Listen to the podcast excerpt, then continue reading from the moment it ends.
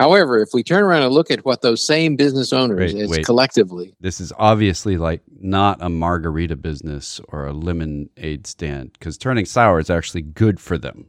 okay, I'm just- sorry. Go ahead. Go ahead. More bet dad jokes. Oh, please, please go ahead. Ah, Sorry.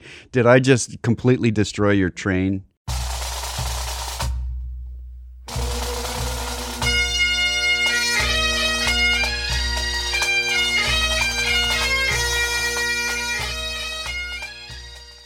Once more unto the breach, dear friends. else fill the wall up with our English dead. Good morning again, ladies and gentlemen, boys and girls, and welcome to another second hour of the Personal Wealth Coach starring Jake and Jeff McClure.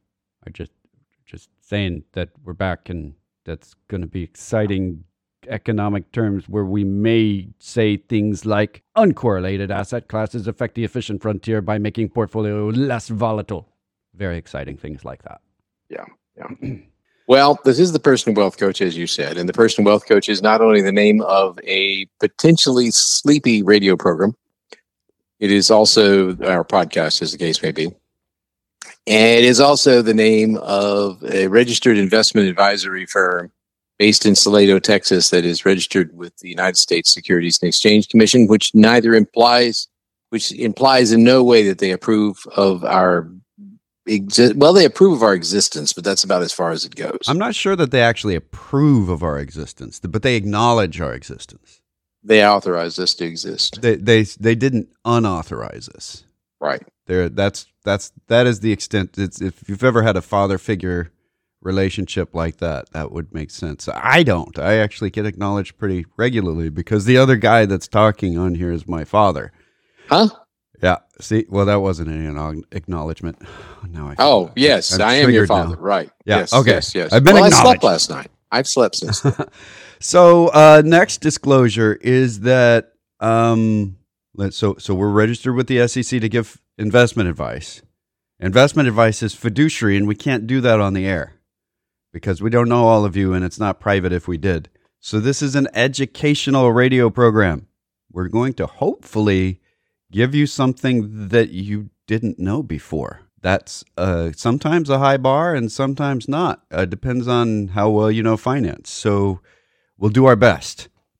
Uh, so this is an educational program.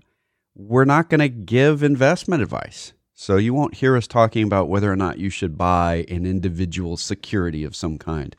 Because as I've told many, many people, uh, a an excavator, a backhoe, is maybe the best investment ever for the right person, and maybe the worst investment ever for almost everybody else. So that's that's my that that's all I have to say about that. Uh, next disclosure, please. we do not pay for this radio program, uh, nor are we paid by KTEM to do the radio program. And if you're listening to a podcast, that's an irrelevancy. Uh, we do advertise on KTEM for the radio program, but then KTEM also advertises on KTEM for the radio program. You know, there's a lot of like dried up seas out there that are no longer seas. Those are ir- irrelevant seas too. I just wanted you to know that. Oh, Yeah. really? Yeah. Okay. I'm if you say already so. starting the bad puns. We're we're on a roll. Ir- irrelevant C's. Yeah. I could argue that with you, but we need to get the disclosures out. Yes. Um. You want to say This this, last ed- one? You. I. Yeah, If I. We did it in kind of a different order than usual, but if I do the next one, you're going to be frustrated for the rest of the day that you didn't get to say No, it. no, no. Yes, yes. So, so go ahead. This is as as Jake said, this is an educational radio program and not investment advice. And on this educational radio program, we have obtained information that we're going to talk about. The information that we present has been obtained from sources we deem to be reliable. However, we make no warranty or guarantee as to the accuracy or completeness of said information. By the way, nobody requires us to give that disclosure except him. He really likes saying it.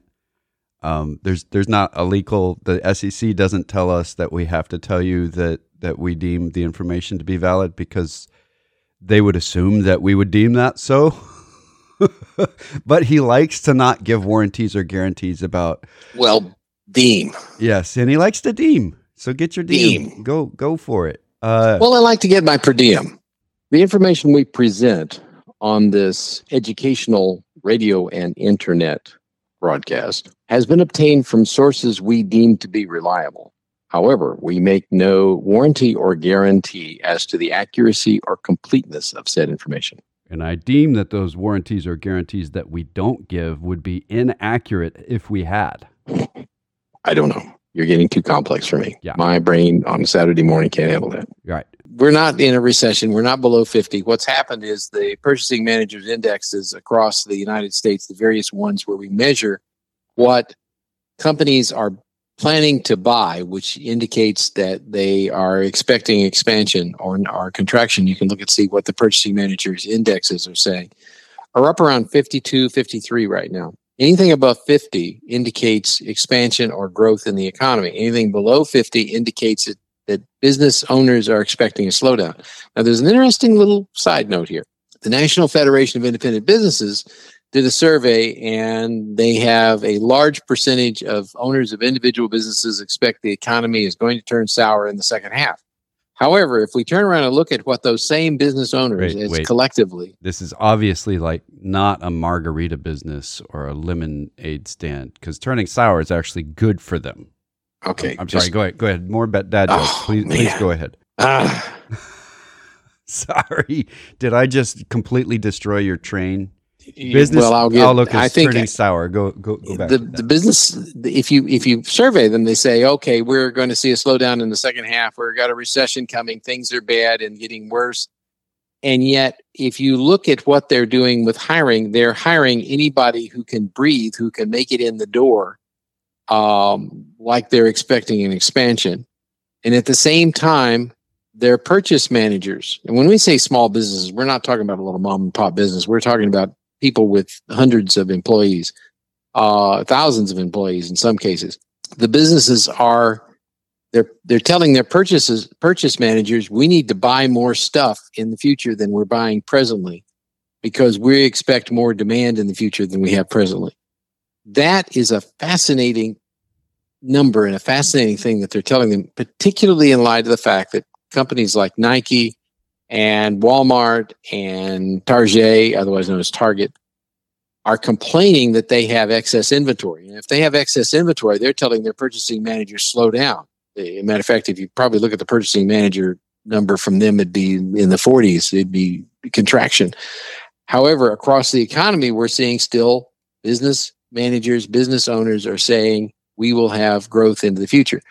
Well, I, one thing I can want to tag on to this there is, I think, a fairly high probability that in the second quarter we will see a negative GDP at this point. It was negative 1.6% in the first quarter. We'll probably have a negative GDP in the second quarter, which means that according to the GDP calculations that the labor, I think it's the labor, labor department or commerce department does that, I don't remember. Um, they will conclude that the gross domestic product of the United States shrunk when in fact it grew. This is pretty standard. What happens is they look at inflation, they look at imports and exports, which are very inaccurate numbers, and they subtract the uh, the trade deficit, the amount we import over the amount we export from GDP numbers, which I personally believe is an invalid thing to do because of some, some things that are not figured in there. They also look at inflation, and if let's just say our economy grew uh, six percent in a quarter on an annualized basis, but inflation is running from a year earlier, eight point six percent. That's a negative to the, the, the. We effectively have a shrinking economy at that point, as far as the labor department is concerned. Again, I don't think that's accurate because they're not measuring what's happening right now in this quarter. They're looking back a year ago to take a measurement against the other measurements they're taking that are just in this quarter. The, both the, the consumer price index and the GDP measurement are archaic. They're they're they're which is a nice way of saying they're outdated. They're based on a time when people had big warehouses and they shipped things in ships, which is another word that we stick with that we shouldn't ship being things, putting them in ships. Um, the economy is far more dynamic and far faster moving today than those numbers can can pick up. But they want to maintain consistency, so they're maintaining consistency. The fact that we have two negative GDP quarters is not a recession make. As a matter of fact, I seriously doubt that the uh, conference board, who are the official, more or less official arbitrators of when we have a recession, will come out and say we have a recession going. I don't think they're going to do that. I think they're going to say, nope, we don't have a recession. Yeah, and and I will I will add to that. Let me let me commit this. What we've talked about this a lot in the last few weeks, the last few months. The definitions in finance don't have some kind of uh, authority that says this is the definition of a bear market or this is the definition of a bull market. There's just kind of a loose consensus. When it comes to a recession, for some reason, the loose consen- consensus is trumped by the conference board, which is not part of the government. It's it's an institution, and they're they're been they've been the ones telling us whether or not we've been in a recession for a long time now. They originally had a very clear definition of what a recession was. Two quarters back to back with negative growth. The shrinkage in the GDP for two quarters in a row. That was always what they called a recession. Now, they didn't publish that anywhere. They didn't say this is why we call it that. But everybody picked up okay, we've had two quarters of shrinkage. That means we're in a recession. Come forward to the Great Recession. And for the first time, they said we're in a recession when that wasn't part of the picture. We had a quarter of shrinkage, followed by a quarter of growth. And they said we're in a recession followed by two quarters of shrinkage, by the way. So they were right. It's not like the Great Recession was called incorrectly. We look at the Great Recession and we can all agree that was not a fun recession. Whoever called it great was obviously not part of it. Uh, but it wasn't the standard definition, nor was the one in 2020, the pandemic recession. Did we have a recession? Yeah, we, we did. Everybody stopped working for a while. I mean, I remember clearly driving down the road on the way to the radio studio when we were in person at the radio studio. I went alone and the road was empty. I 35 was empty. I was the only car on it. That's a recession, even though it didn't last two quarters. In fact, it didn't even last the whole quarter. But it was enough of a change that nobody in their right mind could have said that was anything but a recession. So, what's the definition of a recession now? We're the first quarter of, of 2022. We have shrinkage in the GDP. But the economists know that the shrinkage in the GDP was really growth in the economy, but we were selling things out of inventory instead of making new stuff. We had warehouses, and we have been using warehouses for a while. We had this massive growth in the in the fourth quarter of last year, and the shrinkage in the first quarter of this year but when you look at the growth in the last quarter, of buying up inventory and kind of average that into the selling from inventory, it looks like growth. So the conferences board is saying the GDP may be an archaic way of looking at a recession. It's even likely, you were saying this, that we'll see a second quarter of shrinkage. And I know the the proper terms in economics are contraction or negative growth, but come on shrinkage is just a better way of talking about stuff. shrinkage has ensued. Um, if we've got less overall growth in this quarter, why would you think that we would have a shrinkage in GDP this quarter if we don't have a recession? Could and that's not a challenge. It's just why is it that you well, think that? There's an article in the Wall Street Journal right now, as a matter of fact. Initial jobless claims uh, declined to a seasonally adjusted 231,000 last week. Perfect. We have we have very low numbers of people getting laid off. And uh, and the conference and board was really clear in 2020 when we had a recession that lasted one month that the reason why they called it that was employment. Uh-huh. It really the United States economy is different than other economies, so you can't just throw some blanket something out there. And the GDP is measured, as I said, in some very archaic ways. Uh, for instance, the cons- like the consumer, it's easy to see what's goofy about the consumer price index. Consumer price index, a big piece of it is the rental value of your house that you own. If that goes up, then the consumer price index has gone up. But you're not renting out your house. And in fact, so what effect does that have? And this is this is an interesting factor. It's a negative on inflation right now if you're looking at the CPI because rental rates haven't risen as fast as mortgage rates. And well, so the CPI is overinflated for weird reasons and underinflated in others. Anyway, go go back to what you were saying. There, there's a there's a big conundrum out there in this whole area. So, for example, the consumer price index made headlines 8.6% year over year. However, if you go to the PCE, which is a far, far, far more accurate measure of the real inflation you're experiencing, the PCE index measures where you're first looks at where people are spending money. And so if you're if if the average American is or the average household is spending 20% of its money on whatever, then it gets a, that whatever they were buying gets a 20% weight. So the PCE index, the core PCE index, which is the one that is critical, is up 4.7% year over year. The consumer price index is up 8.6. Wow. There is a big difference between those two. And if you if you so so the same thing is true with GDP.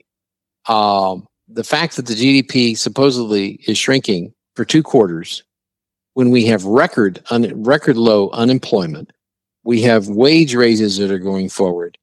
People are going on vacation at record rates. This so far this year, the vacation rate is skyrocketing. That is not indicative of a shrinking GDP for two quarters. Yeah. It's the artificial numbers that are thrown in there that are giving us the negative GDP. Now, having said that, we're both in total agreement on this. There are parts of the economy that are no doubt about it in a recession right now. No doubt. Mm. If you're in the tech market right now, if you're employed in the tech world, you're sweating because the layoffs are coming. Uh, if you're building, if you're working for NVIDIA, as an example, so this is kind of a, a, a stretch into yep, something else. I got you. The chips have been short we haven't had enough chips to go around. So places like Nvidia have been making a lot of money. Places all the chip manufacturers have been making a lot of money. But Nvidia has been like a poster child of it. A we are making a ton of money. And some of that chip shortage was because of the cryptocurrency boom.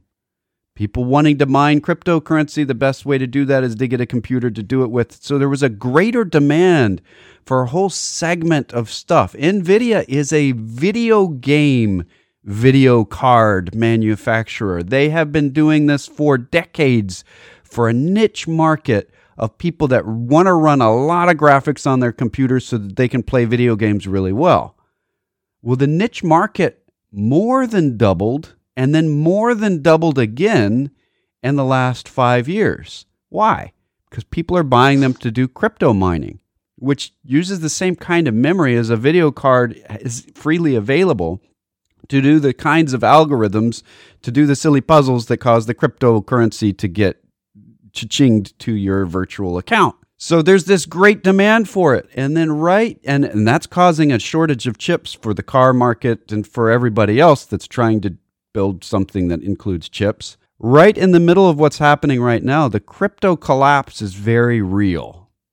It is crumbling around people. It's just painful to watch. Nvidia's price is dropping, massively dropping, because the demand for crypto mining is falling off. It wouldn't surprise me a bit to see NVIDIA start to lay off staff at a time when there is a recognizable chip shortage. A company that builds chips will be laying people off because their demand for chips was a different demand for chips than the car market's demand for chips and so on. So there are, there are absolutely parts of our economy that overexpanded and they overexpanded because there was easy money, really cheap loans, really cheap venture capital that allowed them to do a lot of things that weren't profitable. I read an article this week that had me laughing, um, and it says uh, the the outcome of of the lack of cheap money is causing investors to be more concerned about profitability and whether or not the cl- company will actually exist in a few years than they were last year. Well, cheap money allowing people to buy stuff that they weren't sure that was going to exist in a, a few years is probably good that that is being stopped. This is why recessions can be really, really good. The, the whole the quote you you give it very well in the voice of the person that actually said it, but you don't know who's not wearing swimming trunks till the tide goes out. And that's what a recession is good for to make sure that the company that you believe to be valuable because they have some model or methodology that's going to change the world, to make sure that they're actually changing the world instead of just dreaming about changing the world. That is vitally important. And in order to get that, you have to have some kind of strain in the economy to show whether or not dream is becoming reality or it's just always going to be a dream. The dot com bubble is a great example of that for the early internet years. If you had dot com at the end of your company name, your price went up. It didn't matter if you could make money with whatever it was that you were trying to do. None of that stuff mattered. It was a new technology, so the dream is big, and we've got such potential of profitability into the future. People will be buying their stuff online. That's never happened before. And then there are a lot of businesses that didn't have anything really good to sell, but they were online.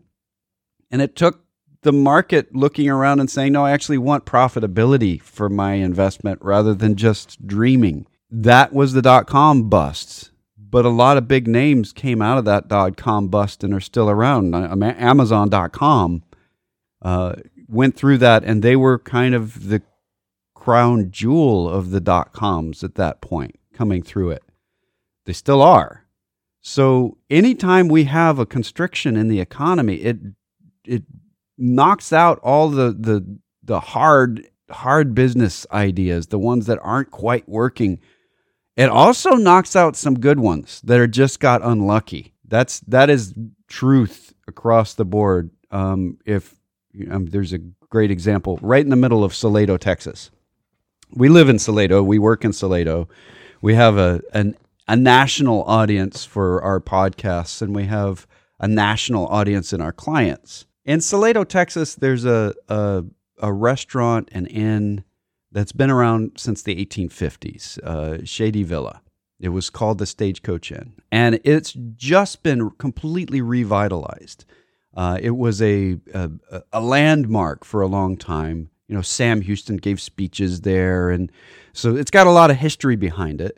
And it's been renovated in the inn section to allow a lot of uh, the return to this beautiful tourist destination that's been gone for a long time. And they completed the construction in February of 2020. Probably not the best time to be spending a lot of money on the hospitality industry when we're about to shut that down for about a year. They're still around. They made it. But mm. uh, we could see that it would be within the realm of reason for a good business to go under here.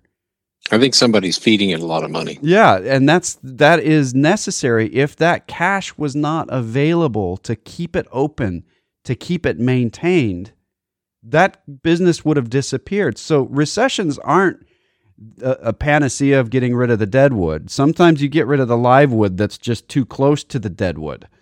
Uh, but you need to get rid of the dead wood or the whole forest goes down. And the longer you wait between recessions, the more the deadwood builds up. And you get things like Enron and Arthur Andersen. You get things that are just some kind of really gross, incestuous relationship that looks good on the outside. And when you really look at it, you go, whoa, no, I don't want that. Uh, that requires stress to the to the cycle. It's not fun. None of us like recessions, but they happen and they have to happen. If they don't happen, we don't just have utopia forever. You get a bunch of scam artists that build up huge amounts of money and spend it without letting you know. And this is how we catch them. You also get good businesses that just forget what profitability even means and stop being good businesses. If the money's just coming in, whether you're profitable or not, why do you need to be profitable? So I know I'm kind of ranting on this subject, kind of getting up on a soapbox. We don't think that we're in a recession right now. We think the, the vast majority of the rest of the world is definitely in a recession right now. I would say Europe is in a recession right now. Well, I think they're teetering on the edge. They still they also have record low unemployment right now in right. Europe. Um, but I, I think they are right on the edge because I think people are hanging on to employees not because they expect business to get better suddenly, but because they had a hard time getting the employees. So there's Right. a lag going on. right and right that there could be a factor of that in our economy a- any way you look at it two quarters in a row of shrinkage in the, in the gdp isn't us waving a flag saying look how strong how great we are. Well, even though we are stronger and greater than other people right now other places it is still a, not the kind of growth that we had last year no, and we don't need the kind of the kind of growth that we were having coming out of the recession is the kind of growth that produces inflation. right exactly There's two things that generated this inflation. One is a dramatic increase in demand. Why was there a dramatic increase in demand? The pandemic ended for us. It hasn't ended for the Chinese, by the way. Um, that And the other caused us thing all is- to go out and say i want to do all the things that i couldn't do for Yeah. the last year and a half the other thing, and this is a bit, and there are two other elements that that, that are in this, and and uh, Moody's gave them large percentages of the cause for inflation. One is obviously that the supply chain foul ups out of China, which are still going on because China is still doing lockdowns, caused a shortage of stuff for us to buy when we came out of uh, the pandemic and we're ready to go buy things. Um, and and then you have the other side of that coin, which is Russia's invaded, invasion of Ukraine, which, according to Moody's, is the largest cause of it by far. Like twenty three percent of the inflation number is caused by one thing, and that is Russia's invasion of Ukraine. There's a lot of everything from fuel to food uh, that comes out of Ukraine and Russia is just not available. Uh, Russia has put blockades on Ukraine, not allowing them to export their food, and it, the food, the fuel coming out of Russia has been cut off. Well, they've intentionally cut it off in some cases because people wouldn't pay in rubles. And the other thing is we're blockading them because they're using their sale of petroleum to the Western world to finance their invasion of Ukraine. All this is all healthy that we are cutting them off, but the price we pay for that is the fact that fuel prices go up. And as fuel prices go up and food prices go up, everything else goes up with it because everything that you buy in the store was brought there by something burning fuel, unless somebody put it in their Tesla and drove it to the store, which is unlikely. Um, so these And- things are all and functioning even- together. even the tesla got its power from something Yes. Uh, and it was probably not nuclear. It may have been in Texas. It may have been wind or sun, but it was more likely natural gas. Right. Although, you know, that was a question that came up. Is it really less expensive to drive an electric car? I think we had that a couple of weeks ago. Yeah, it is. it it is. is far, it is far, you've used far less fuel and It- far uh, less cost to drive an electric car. There is a sticker price that's more on the front end, but if you look at repair and overhaul, uh, a lot of people point out that the batteries will need to be completely replaced at 10 years. And I point out that oftentimes so does an engine. And in the Yes. so uh, and the cost of overhauling an engine versus the cost of the battery, the engine's more expensive. Uh, that is just unfortunate, but it's the truth. It's the internal combustion engine is a lot more complicated as far as individual break points, things that would break and cause it to have to be fully taken apart and replaced. There's just a lot more of it. So, you know, this is something uh, I I've heard some very educated arguments on the other side. Well, battery technology is just not there. I need to drive more than 260 miles or get stuck for two hours or three hours to recharge somewhere. That just doesn't make sense. That's a completely correct argument. And, and the answer to that is that Toyota and Mercedes and BMW and Tesla are all announcing solid state batteries which were are anything from 200 to 500% more energy dense, which means the same car could go 520 miles. Uh, and those that have those bigger batteries and and have a greater potential to drive can sometimes with these new batteries go more than a thousand miles before a recharge. So the technology is there, and we can see the science for the new technology coming is already there energy density is going to increase. And I'll tell you this flat out it's true. Gasoline's energy density is 100 times more than lithium. However, we're only using 20% of it, we're losing 80% to heat. 20%. So now you're down to 20 times more energy dense. And you start to lose a lot of that in other friction areas. So when it comes right down to actual energy energy density right now, gasoline to power ratio energy density is about twice that of lithium. Solid state lithium is about to get rid of that completely. This is solid state lithium means it may be possible to use this stuff in airplanes, which just that was the, the killer here. When you're talking about energy density and so on, gasoline, jet fuel, there was no way you could replace that as far as weight to power ratio in in an airplane. Now, we're not there with the jet engine yet. We're not talking about jet engines, but prop airplanes with newer battery technology the likelihood of new internal combustion prop planes being made in 20 years is very low. That's 20 years away, though. The transition happens slowly over that time period. There isn't a point in 20 years when somebody hits a switch and they just suddenly stop doing all internal combustion and start doing batteries. Over the next 20 years, we're going to see that round over because the technology's here. And if you can do it cheaper and cleaner, you generally will do it, especially if the quality goes up at the same time.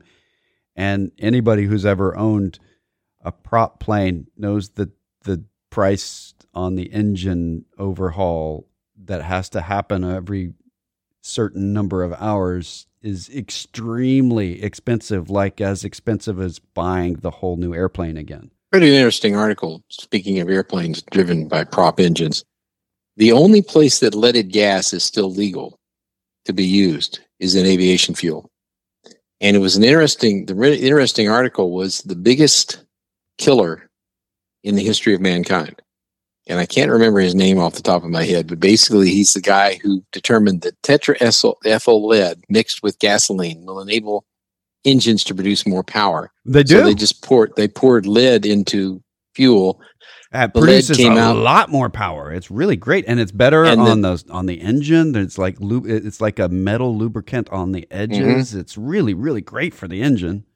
And it killed this was some astonishing number of millions of people around the world. And the only place that it's still legal to burn it in the United States is in prop engines. And and there's really good reasons that propeller driven engines in small aircraft. And there's a really good reason for that because most of those most of those aircraft are dated from the 1950s and 60s at this point. Yeah. And, and newer uh, ones are built in the 1970s. There's there's some new ones being made, but that was really the boom in aviation. The end result is if we could get some other means of, of driving propeller driven aircraft, we would pull some lead out of the air, which would save some more lives, which I think is important anyway. Yeah. So um, that's a minor point. And we're about out of time. This is the personal wealth coach with Jeff and Jake McClure. Uh, if you would like to talk to us off the air, we actually give individually uh, individually crafted and customized advice based on what people are trying to achieve. That's generally and portfolio management and portfolio management, and that's generally for people with higher net worths, but we make exceptions occasionally. Um, and so you can contact us locally, voicemail available during the weekend, but actual real live people, no phone tree during the week at 254 947 1111. You can reach that line toll free at 1 800 914 7526. That's 800 914 plan. And I think it's important to note that we're an independent fiduciary firm. We don't work for a corporation, we only work for our clients. Right. Exactly. Uh, you can go to our webpage, thepersonalwealthcoach.com or tpwc.com. There's a contact form. You can use emails, Jeff or Jake at tpwc.com.